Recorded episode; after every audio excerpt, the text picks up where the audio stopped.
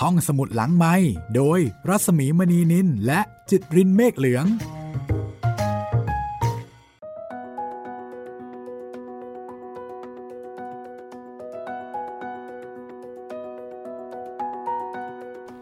มาแล้วค่ะคุณผู้ฟังคะความพยาบาทมาอีกแล้ว เป็น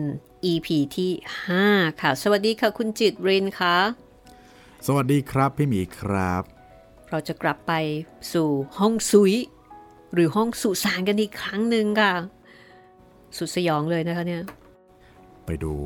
การเอาชีวิตรอดของฟาบิโอฟาบิโอเฮ้ย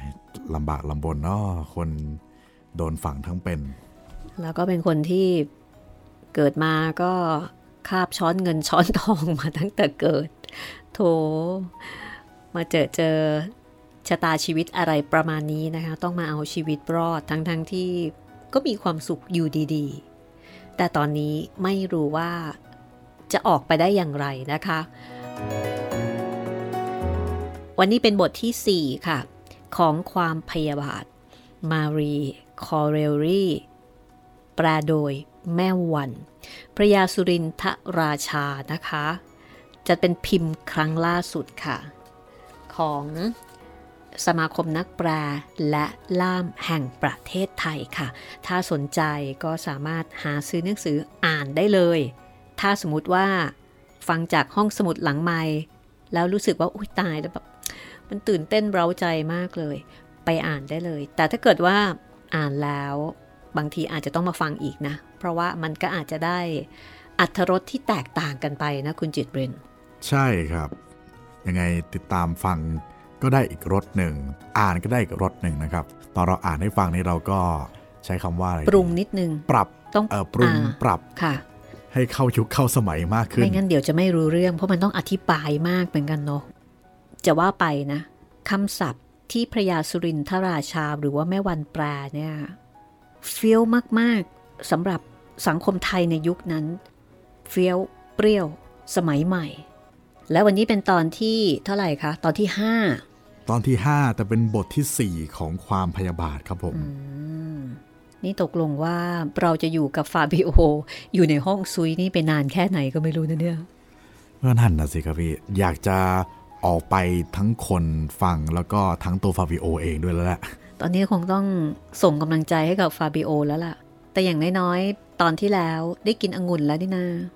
ก็ยังดี แต่ เอาจริงๆ มันไม่พอหรอกครับพี่อดข้าวอดน้ำมาตั้งหลายวันได้กินองุ่นสองพวง เดี๋ยวเราจะย่างเท้าเข้าไปในคูหาอีกก็คือฟาบิโอเนี่ยเขาขึ้นไป เด็ดองุ่นออกมาได้ แต่ทีนี้ไอ้ครั้นจะอยู่ข้างบน คงไม่เป็นประโยชน์อะเพราะว่ามันไม่มีใคร ก็เลยคิดว่าจะกลับลงไปข้างล่างอีกทีหนึ่ง กลับไปสู่ที่มืด แต่ฟาบิโอบอกว่าไม่เป็นไรตอนนี้มีเทียนแล้ว ไม่ได้กลัวเหมือนเมื่อตอนแรกแล้ว จะเจอเจออะไรอีกบ้าง กลับไปที่ห้องซุย หรือสุสานของตระกูลโรมานีกันเลยค่ะ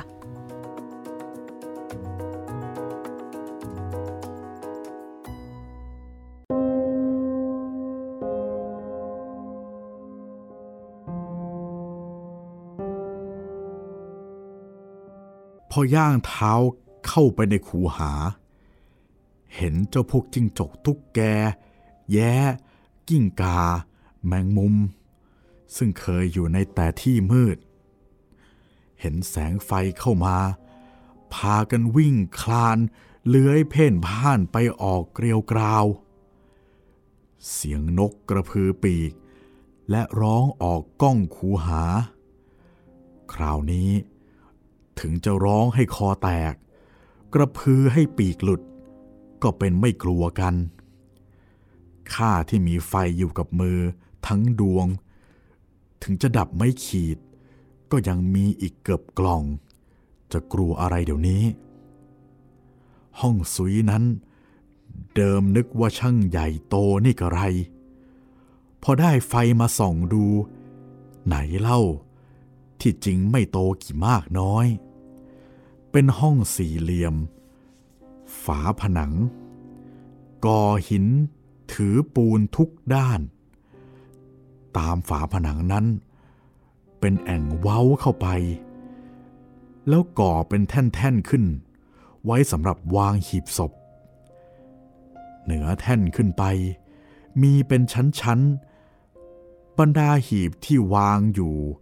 ตามเหล่านั้น ล้วนแต่มีกระดูกของบิดา ปู่ ย่า ตา ทวด บูรพชน ผู้ตั้งตระกูลโรมานีมา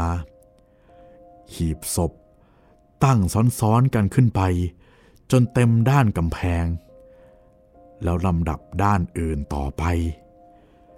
ข้าพเจ้าเที่ยวเดินตรวจหีบศพ มาจนถึงใบที่ข้าพเจ้าต้องการจะเจอ คือโลงของข้าพเจ้าเอง โลงนั้นอยู่บนชั้นต่อไป ขึ้นไปสูง พ้นพื้นดินประมาณสามศอกคืบ รอยแตกเป็นพยาน อ้างว่าฟาบิโอได้ดิ้นจะออกอย่างใหญ่ เดินเข้าไปพิจารณาจนใกล้ เขาเห็นว่า ฝีมือที่ทำนั้น แบบบาง เลวซามจริงเหมือนนึก ชั้นแตกกระดาษก็ไม่ได้ปิด เครื่องประดับประดาอะไร ก็ไม่มีอะไรสักอย่าง อะไรวาวาวับวับอยู่ที่ก้นโลง ส่องไฟลงไปดู เห็นเป็นไม้กางเขน ไม้ดำที่หุ้มเงินวางอยู่ นี่น่าจะเป็นบาทหลวง ผู้มีพระเดชพระคุณองค์นั้นอีกแล้ว ฟาเบโอรู้สึกว่า บาทหลวงคงจะสมเพศ ว่าเขาจะฝังฟาบิโอเปล่าๆ ก็คงจะดูไม่เป็นการบังควร ต้องมีของในศาสนา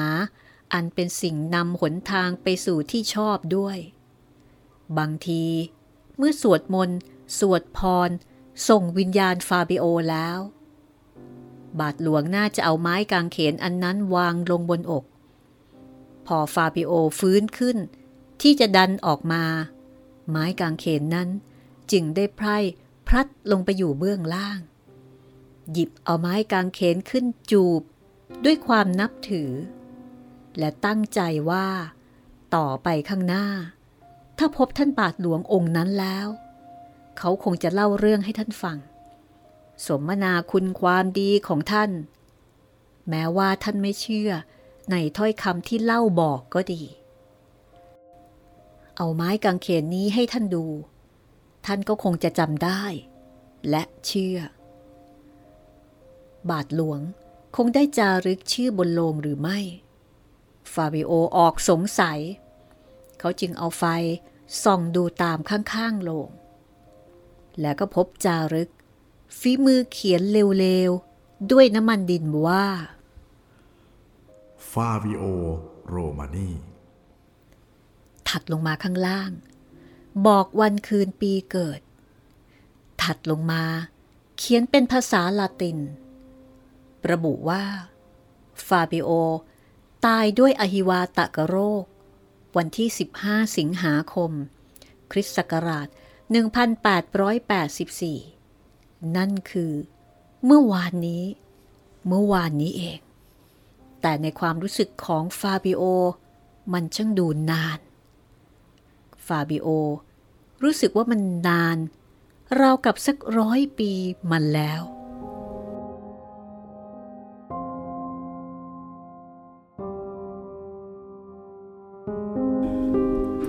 เมื่อพิจารณาดูโลงของข้าพเจ้าเองแล้ว ข้าพเจ้า เดินไปยังหีบศพบิดาและมารดา ซึ่งวางเคียงคู่กันอยู่ คุกเข่าลง กระทำคำนับ และอ้อนวอนขอความรัก และความปกปักรักษาของท่านผู้มีพระเดชพระคุณอย่างล้นพ้นทั้งสอง ในเวลาที่ไปสู่ปรโลกแล้ว ให้คงมีอยู่แก่ตัวข้าพเจ้า ดังเช่นในเวลาที่ท่านยังมีชีวิตอยู่ในมนุษย์โลกนี้ ขณะที่คุกเข่าอ้อนวอนอยู่นั้น ข้าพเจ้าเห็นอะไรต้องแสงไฟแวววับ จับตาพราว ครั้นลุกเดินไปดู เห็นจี้เพชรวางอยู่กลางพื้นเรือนหนึ่ง ตรงกลางเป็นไข่มุก รูปชมพูเมล็ดเขื่อง ประดับล้อมรอบด้วยเพชรสีชมพูน้ำที่หนึ่ง มีความสนเท่ใจเป็นอย่างยิ่ง ที่มาเจอของชนิดนั้น อยู่ในที่อันใช่ที่ทางฉะนั้น มองตรวจดูทั่วทิศว่าของนั้นจะมาอย่างไรได้ จึงเห็นหีบศพประหลาดอันหนึ่ง วางตะแคงข้างอยู่กับพื้น ดูเหมือนจะมีใครดันหรือผลักพลัดตกลงมากลิ้งอยู่ เพราะว่าเห็นปูนและศิลาพังกระจุยกระจายอยู่เกลื่อนกลาด ไปยืนพิจารณาดู เห็นหีบที่แท่นรองโลงข้าพเจ้าอีกชั้นหนึ่งไม่อยู่ที่ และฝาผนังที่ตรงนั้น ก็บินพังปุบสลายมาก ข้าพเจ้า จึงระลึกขึ้นมาได้ว่า เมื่อข้าพเจ้ากระโดดออกจากโลงนั่น ได้ยินเสียงอะไรโครมครามลงมาข้างๆ ไอ้โครมนั้นคือเจ้านี่เอง หีบนี้ยาวและใหญ่พอใส่ศพคนสูงห้าศอกได้ดี ข้าพเจ้านึกในใจว่า ท่านบูรพบุรุษของเราผู้นี้ ช่างสูงใหญ่จริง นี่เราทำเอาท่าน หกขเมนพ้นที่ทางมา จะเอาขึ้นคนเดียวก็ไม่ไหว ต้องทิ้งไว้ก่อนแล้ว จึงให้คนมาจัดการภายหลัง แต่ของเพชรที่อยู่ในมือเดี๋ยวนี้ จะกระเด็นออกมาจากเครื่องแต่งตัวของท่านบ้างดอกกระมัง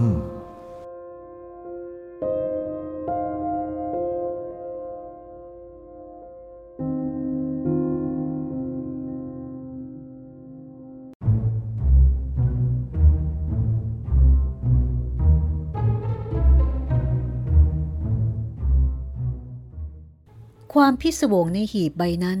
ยิ่งแก่กล้าขึ้น ฟาบิโอจึงถือเทียนเที่ยวส่องจนรอบหีบ จะดูชื่อท่านผู้นั้นว่า ชื่อเรียงเสียงใดก็ไม่เห็นมีชื่อปรากฏ ไม่มีเครื่องหมายแกงใดอะไร นอกจากรูปกริด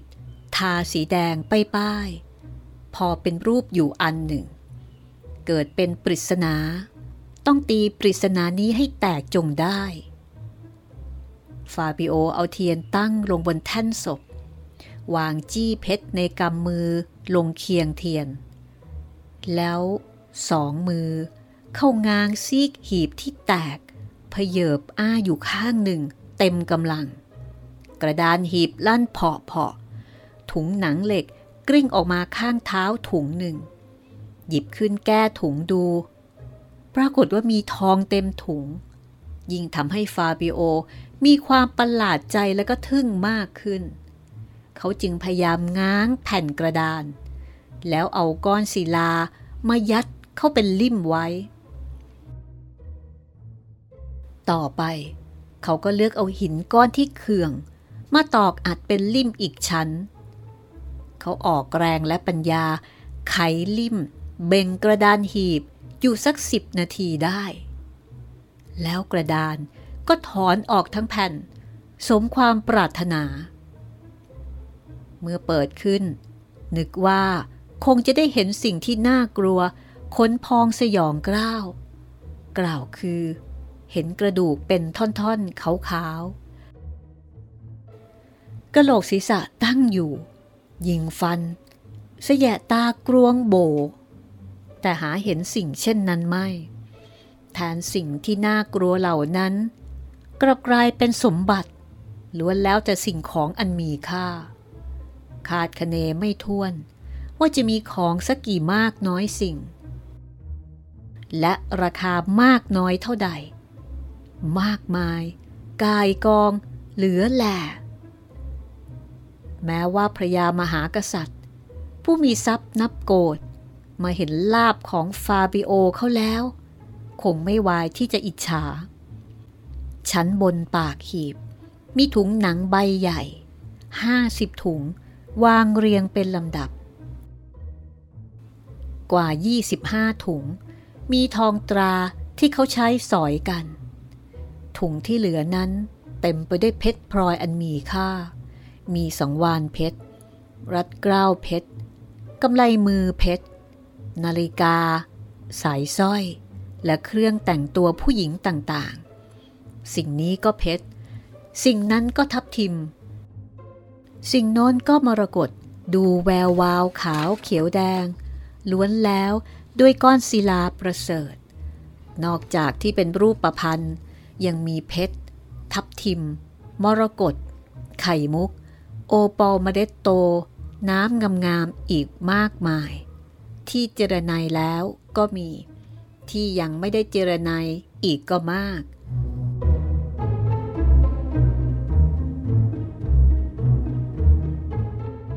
ถัดถุงลงไป ก็เป็นผ้าผ่อนอย่างดี เป็นม้วนม้วนมีผ้าน้ำมันห่อกันชื้นอยู่ภายนอก พอคลี่ออก ภายในมีแพรดอกเด่นๆงามๆกำมะหยี่ก็มี ผ้าเยระบับก็มี มีผ้าลูกไม้อย่างเก่า อย่างมีราคามากอยู่สามทบ ที่ยังบริบูรณ์ไม่ขาดวิ่นเสียหายเลย แต่สักนิดพอถัดไป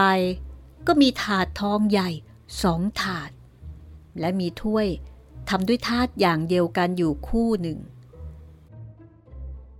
ของสำหรับกับของอื่นๆ กระจุกกระจิกกระจุงกระจิง ยังมีอีกหลาย เช่น กับรูปผู้หญิงแกะด้วยงาช้างทั้งตัว ยื่นอยู่บนฐานเงิน เข็มขัดทำด้วยทองตราเกี่ยวเกี่ยวกัน พัดด้ามจิ้ว ด้ามทำด้วยอัมพันประดับมูลการะเวก กริดเจ็ดคดฝักฝังพลอยต่างๆ คันช่องกรอบฝังไข่มุกเป็นต้น ถึงชั้นล่างชั้นที่สุด จะว่าเป็นของเลวก็ไม่ได้ มีกระดาษแบงก์โน้ตหลายม้วน เป็นเงินรวมหลายล้านฟรัง สมบัติใหม่อันนี้รวมเข้ามากกว่าสมบัติก่อนที่ฟาบิโอมีอยู่ที่บ้านหลายเท่า และสมบัตินี้เป็นของฟาบิโอ เขาพบในห้องซุยหรือสุสานที่ฝังของเขา ฟาบิโอมีกรรมสิทธิ์ ที่จะถือเอาว่า เป็นสมบัติ ของเขาได้ แต่เมื่อหวนนึกว่า สมบัติอันก่ายกองนี้ เข้ามาอยู่ในห้องซุยหรือสุสานอย่างไรได้ ต้องเป็นพวกโจรอย่างไม่ต้องสงสัย ว่าแต่ทำไม ถึงช่างโง่ ไม่นึกถึงพวกโจรบ้างเลย รูปกริดทาสีฝาหีบนั้นทำให้นึกทายปริศนานี้ถูก กริดสีแดง เป็นเครื่องหมายของนายโจรกล้าหาญร้ายกาจคนหนึ่ง ชื่อว่าคาเมโลเนรีคุมพวกพ้องเที่ยวปล้นสะดมชาวเมืองปาเลโม ไม่สู้นานมานักนี้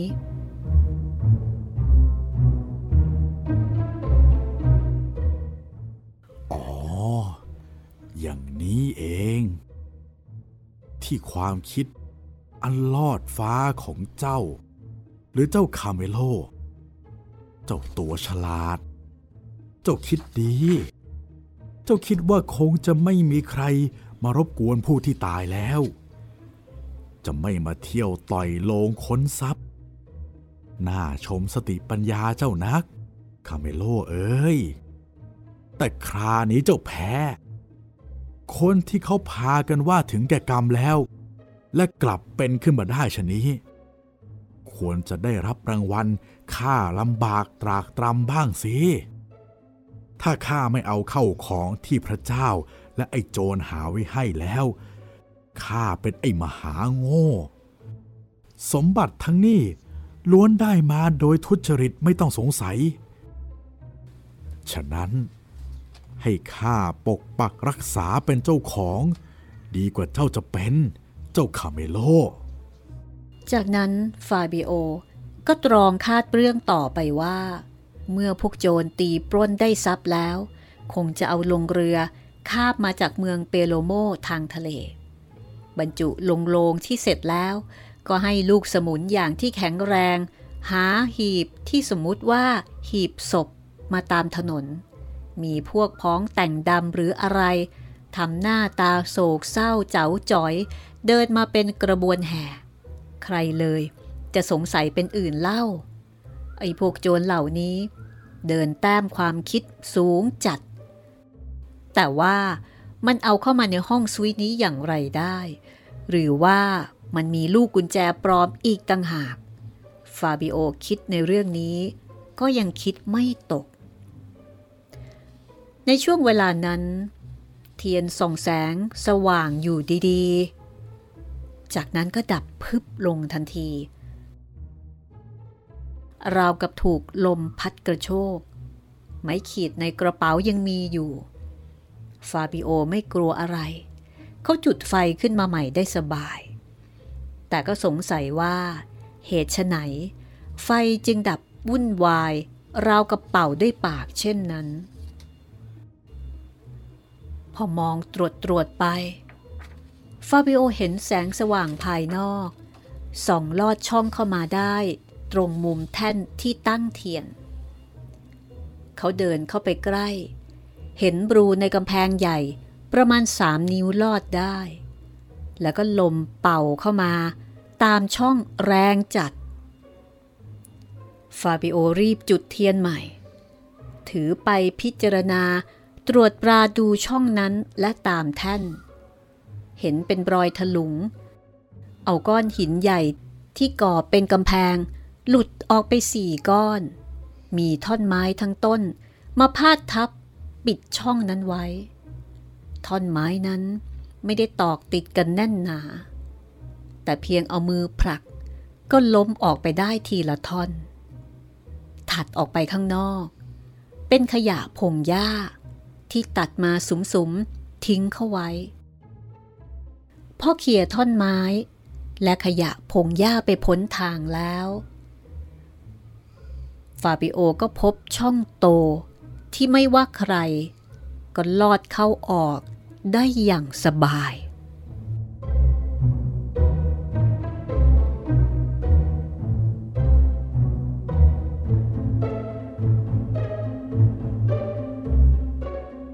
หัวใจของข้าพเจ้า เต้นหนัก ด้วยความยินดีที่จะหลุดจากที่ขังได้ ค่อยตายลอดออกไป เหลียวซ้ายเหลียวขวา เหลียวรอบตัว ขอบพระเดชพระคุณพระเจ้า เห็นทุ่งนาป่าเขา เห็นฟ้า ข้าพเจ้าตบมือหัวร่อร่า ด้วยความยินดีเหลือเกิน เป็นไทยแล้ว เป็นไทยที่จะกลับคืนมีชีวิต กลับคืนสู่ความรัก กลับคืน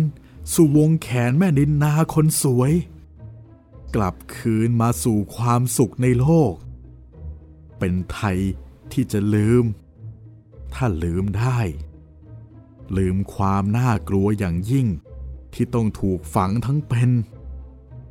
ถึงแม้คาเมโลเนลลี่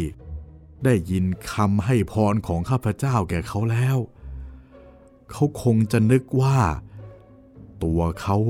เป็นเทวดาผู้วิเศษมากกว่าเป็นมหาโจรทีเดียว ลาบผลและความเป็นไทยของข้าพเจ้า เป็นผลแห่งการที่ตัวมหาโจรเอง หรือพวกบริวารขุดเอาของไปซ่อนไว้ในห้องซุยโรมานี่ จะมีคนน้อยคนทีเดียว เกือบว่าได้ว่า มีกระตัญญูต่อผู้อุปถัมภ์ของเรา มากกว่าข้าพเจ้า ต่อมหาโจรผู้มีชื่อเสียงปรากฏนี้ รัฐบาลได้บนบานมาหลายเดือนแล้วว่า ถ้าผู้ใดจับตัวมหาโจรผู้นี้มาให้ หรือแต่เพียงบอกตำบลที่ซ่อนให้ได้ จะให้รางวัลถึงขนาด เออ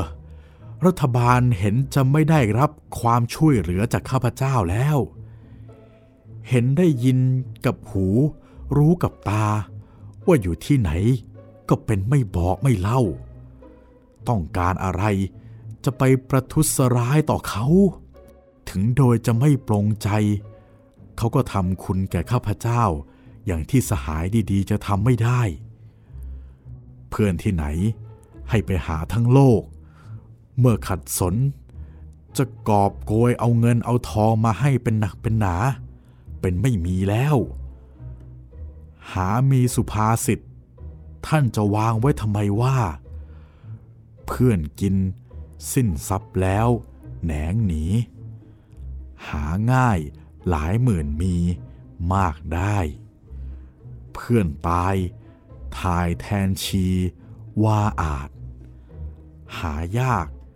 ฝากผีไข้ยากแท้จักหา เพื่อนยากนั้น เกือบจะว่าไม่มีเลยก็ว่าได้ จะมีบ้างก็น้อยเต็มที ก็แต่ที่นายโจรสงเคราะห์แก่ข้าพเจ้ามากกว่าเพื่อนจะสงเคราะห์ได้ บางทีก็จะเป็นเพราะที่เขาไม่ใช่เพื่อน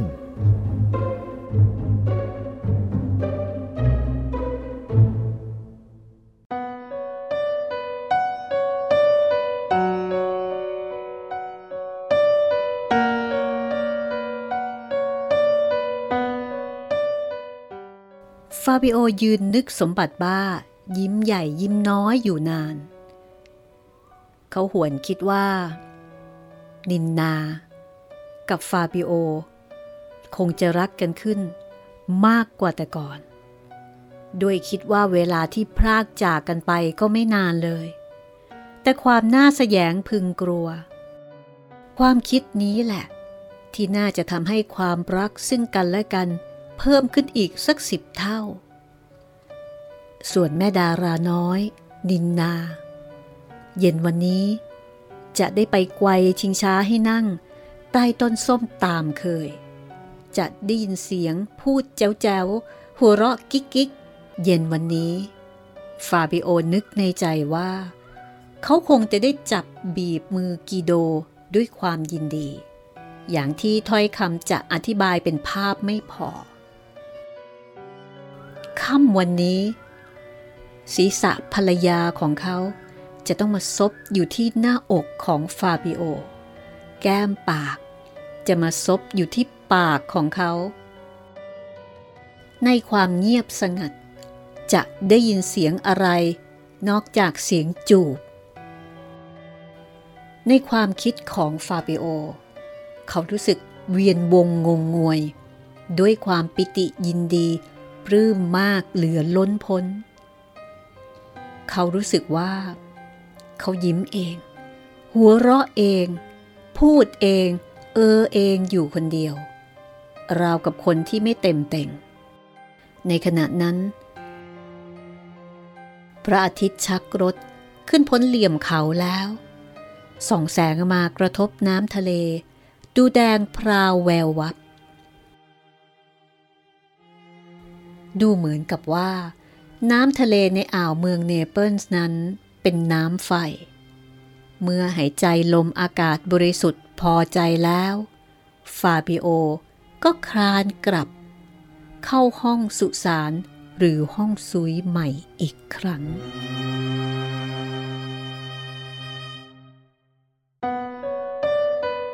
การรวบรวมเข้าของ ที่รื้อมากระจัดกระจายอยู่เข้าที่ตามเดิมนั้น ไม่เป็นของยากลำบากอะไรนัก ในช่วงเวลานี้ ข้าพเจ้าต้องการแต่เพียงสองถุงสำหรับไปใช้จ่ายพลาง ถุงหนึ่ง ล้วนแต่ทอง อีกถุงหนึ่ง ล้วนเพชรพลอย เหลือนอกนั้นก็เอากลับลงหีบ ปิดฝาเรียบร้อยแล้ว ลากเอาไปไว้มุมห้องซุยที่มืดที่สุด ยกศิลาก้อนใหญ่ขึ้นทับไว้สามก้อน แล้วกลับมาเอาถุงที่สองที่เลือกเอาไว้ สอดลงกระเช้ากางเกงข้างละถุง พอทำอย่างนั้น นึกขึ้นมาได้ถึงเครื่องแต่งตัวของข้าพเจ้า แต่งตัวอย่างนี้ จะเดินไปตามถนนหลวงได้หรือ ควักถุงเงินเดิมของข้าพเจ้า ที่ได้กล่าวมาข้างต้นแล้วว่า มีติดตัวมาด้วยออกดู มีทองตราราคา 20 ฟรังอยู่สองแผ่น มีเงินเปลกอยู่บ้าง เงินเท่านี้พอจะซื้อเครื่องแต่งตัวสำรับหนึ่งได้ แต่จะไปซื้อไปหาที่ไหน หรือว่าจะซุ่มซ่อนอยู่ในห้องซุยนี่จนพบค่ำจึงออก เหมือนกับไอ้ผีปีศาจหรือไอ้คนร้าย ไม่ได้การ จะเป็นไรก็เป็นไป ไปมันดุยๆอย่างนี้ ผิดชอบเขาก็เหมาเอาเป็นไอ้กระยาจกวานิพก เที่ยวขอทานเลี้ยงชีพเท่านั้นเอง ไม่เห็นจะเสียอะไร ถึงจะเสียจะหายสักเท่าไรก็ไม่เป็นไร พอถึงบ้านก็คุ้มดอก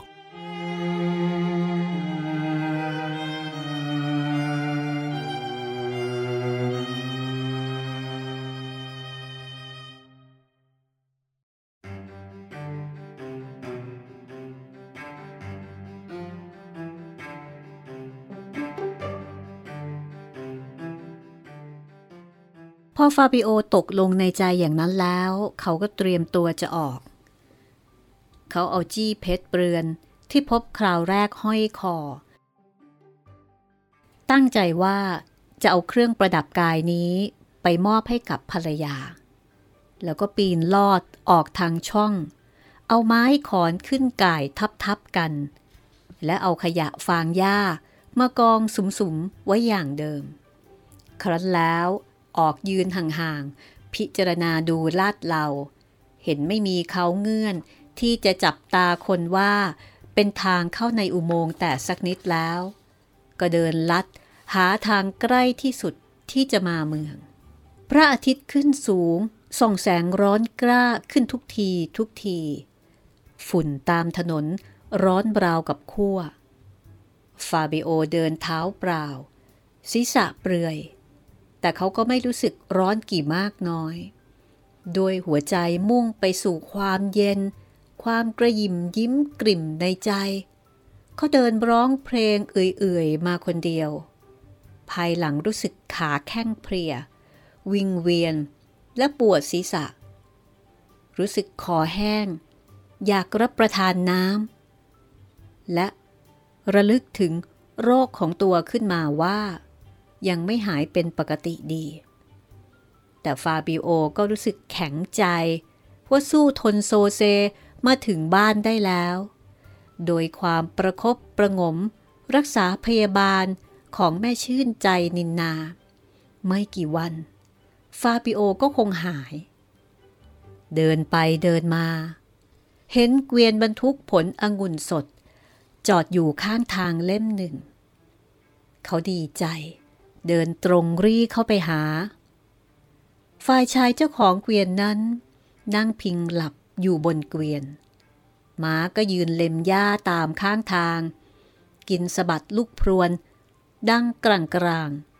ด้วยความหิวกระหายน้ำจัด ฟาบิโอเดินเข้าไปข้างเกวียน เอามือจับไหล่ชายเจ้าของเกวียนสั่น ชายคนนั้น ตกใจตื่นขึ้นทำหน้าตื่นเลิกลักด้วยความกลัว โดดลงจากเวียน คุกเข่าลงกลางฝุ่น ยกมือกระทำคำนับอ้อนบอนขอชีวิต ฟาบิโอนึกในใจว่า เหตุไรหนอ ชายคนนี้จึงกระทำกิริยาดังนี้ เห็นจะเป็นด้วยเครื่องแต่งตัว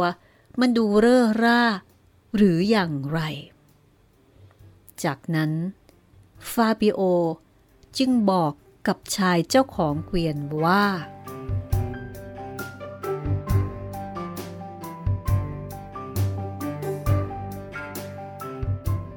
โอ้หลุดพ้นจนได้นะครับ ฟาบิโอนึกว่าจะไม่รอดซะแล้ว แถมที่สำคัญดันได้โชคได้ลาบด้วยมาไปเจอขุมทองที่โจรเอามาฝังไว้ จากที่รวยอยู่แล้ว กลายไปว่าตอนนี้ รวยยิ่งยิ่งขึ้นโหตายละไม่รวยยังไงไหวตอนนี้ โอ้โห หนูตกถังข้าวสารไม่รู้จะเรียกอะไรแล้วครับตอนนี้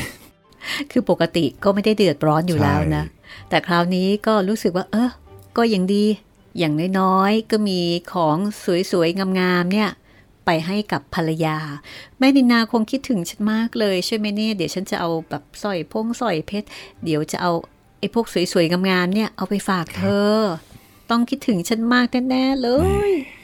นี่คือความคิดของฟาบิโอครับนะคะ แล้วก็คิดว่ากีโดกีโดเธอก็ต้องคิดถึงฉันใช่ไหม เพื่อนรักของฉันห่วงฉันใช่ไหมฝัเนี่นยไว้สวยงามมากเลยนะครับ แต่ว่า มีความสุขค่ะแหมกลัวจะไม่เหมือนที่ค่ะฝันไว้อะสิอืมไม่เลยนะฟาบิโอเขาไม่ได้คิดครัแบบบนั้นเลยนะ คุณจิตแหเรนมดีไปหมดเลยค่ะ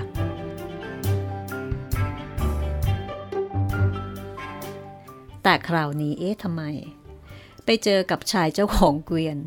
แทนที่จะพบปะพูดจาตามปกติใช่ไหมแต่กลับทำท่าตกใจ อยู่ๆลงไปตลกงใจไปแบบมาก โอ้ คุกคงคุกเข่า นั่นน่ะสิ มันเกิดอะไรขึ้นนะคะ แล้วก็ในส่วนของฟาบิโอ เขาจะพูดอะไรกับชายเจ้าของเกวียนนี่ค่ะ อันนี้ก็เป็นอีก ตอนต่อไปนะคะก็คือตอนที่ 6 และตอนนี้เราก็มาถึงบทที่ 5 แล้วนะคะ ก็ออกมาจากห้องซุยหรือว่าห้องสุสานครับแล้วล่ะ การผจญภัยยังไม่หยุดนะคะ คุณผู้ฟังค่ะการผจญภัยบทใหม่ค่ะ เอาชีวิตรอดจากสุสานได้เรียบร้อยแล้ว คราวนี้จะเป็นอะไรดีคะคุณจิตรินคะเอาชีวิตรอดจากอะไรดีคะเอาตัวเนี่ยกลับให้ถึงบ้านก่อนดีกว่าครับพี่ ไม่รู้ว่าจะเจอเจอใช่อะไรใช่ไหมและอย่าลืมนะคะ นี่คือความพยาบาทค่ะ ติดตามฟังความพยาบาทตอนต่อๆไปแล้วก็ตอนเก่าๆได้นะครับ ทางเว็บไซต์แล้วก็แอปพลิเคชันของไทย PBS Podcast นะครับ รวมถึงถ้าอยากจะติดต่อกับเราก็เหมือนเดิมครับ 2 ช่องทาง ทางแฟนเพจ Facebook ไทย PBS Podcast แล้วก็แฟนเพจของพี่หมีนะครับ รัศมีมณีนินครับผม และในส่วนของหนังสือนะคะ เดี๋ยว เผื่อว่าถ้าคุณผู้ฟังสนใจนะคะ หนังสือความพยาบาท โดย Mary c o r e l l y แปลโดยแม่วันนะคะ ความพยาบาทฉบับภาษาไทยลงพิมพ์ครั้งแรกในนิตยสารลักวิทยาค่ะ เล่มที่สองตั้งแต่เดือนกรกฎาคม 2443 ถึง 2444 นะคะ ถึงเดือนเมษายน 2444 ค่ะ แล้วก็มีการพิมพ์รวมเล่มทันทีที่จบตอน นั่นแสดงว่าตอนนั้น โอ้โห ผู้อ่านสนใจมากติดนะกันคะงอมแงมเลยครับ ดูทรงแล้ว อ่า ใช่เลยค่ะ ติดงอมแงมเลยแหละ เพราะว่าพิมพ์เป็นตอนๆไง และยุคนั้นก็ไม่มีมือถือเนาะ ไม่มีเพจ ไม่มีเว็บไซต์ ไม่มีแอป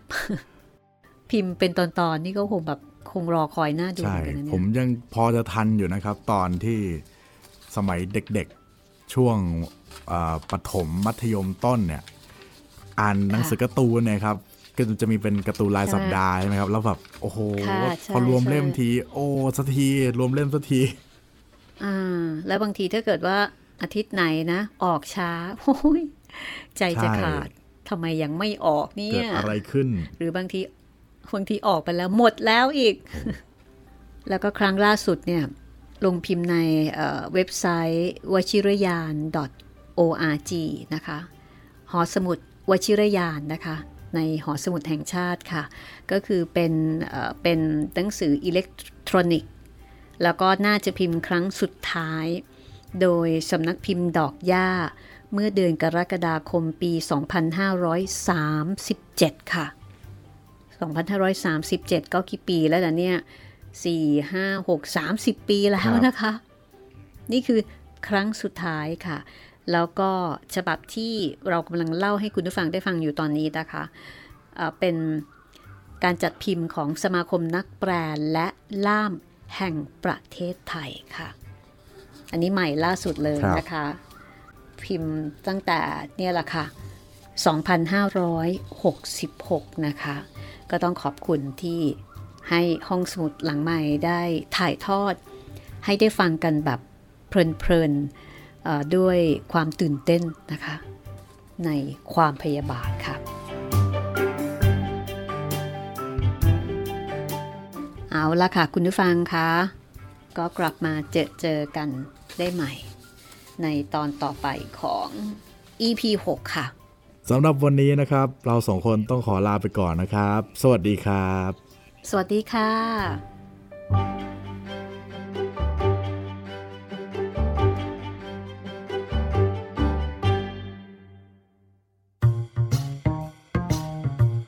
ห้องสมุดหลังไม้โดยรัสมีมณีนินและจิตรินเมฆเหลือง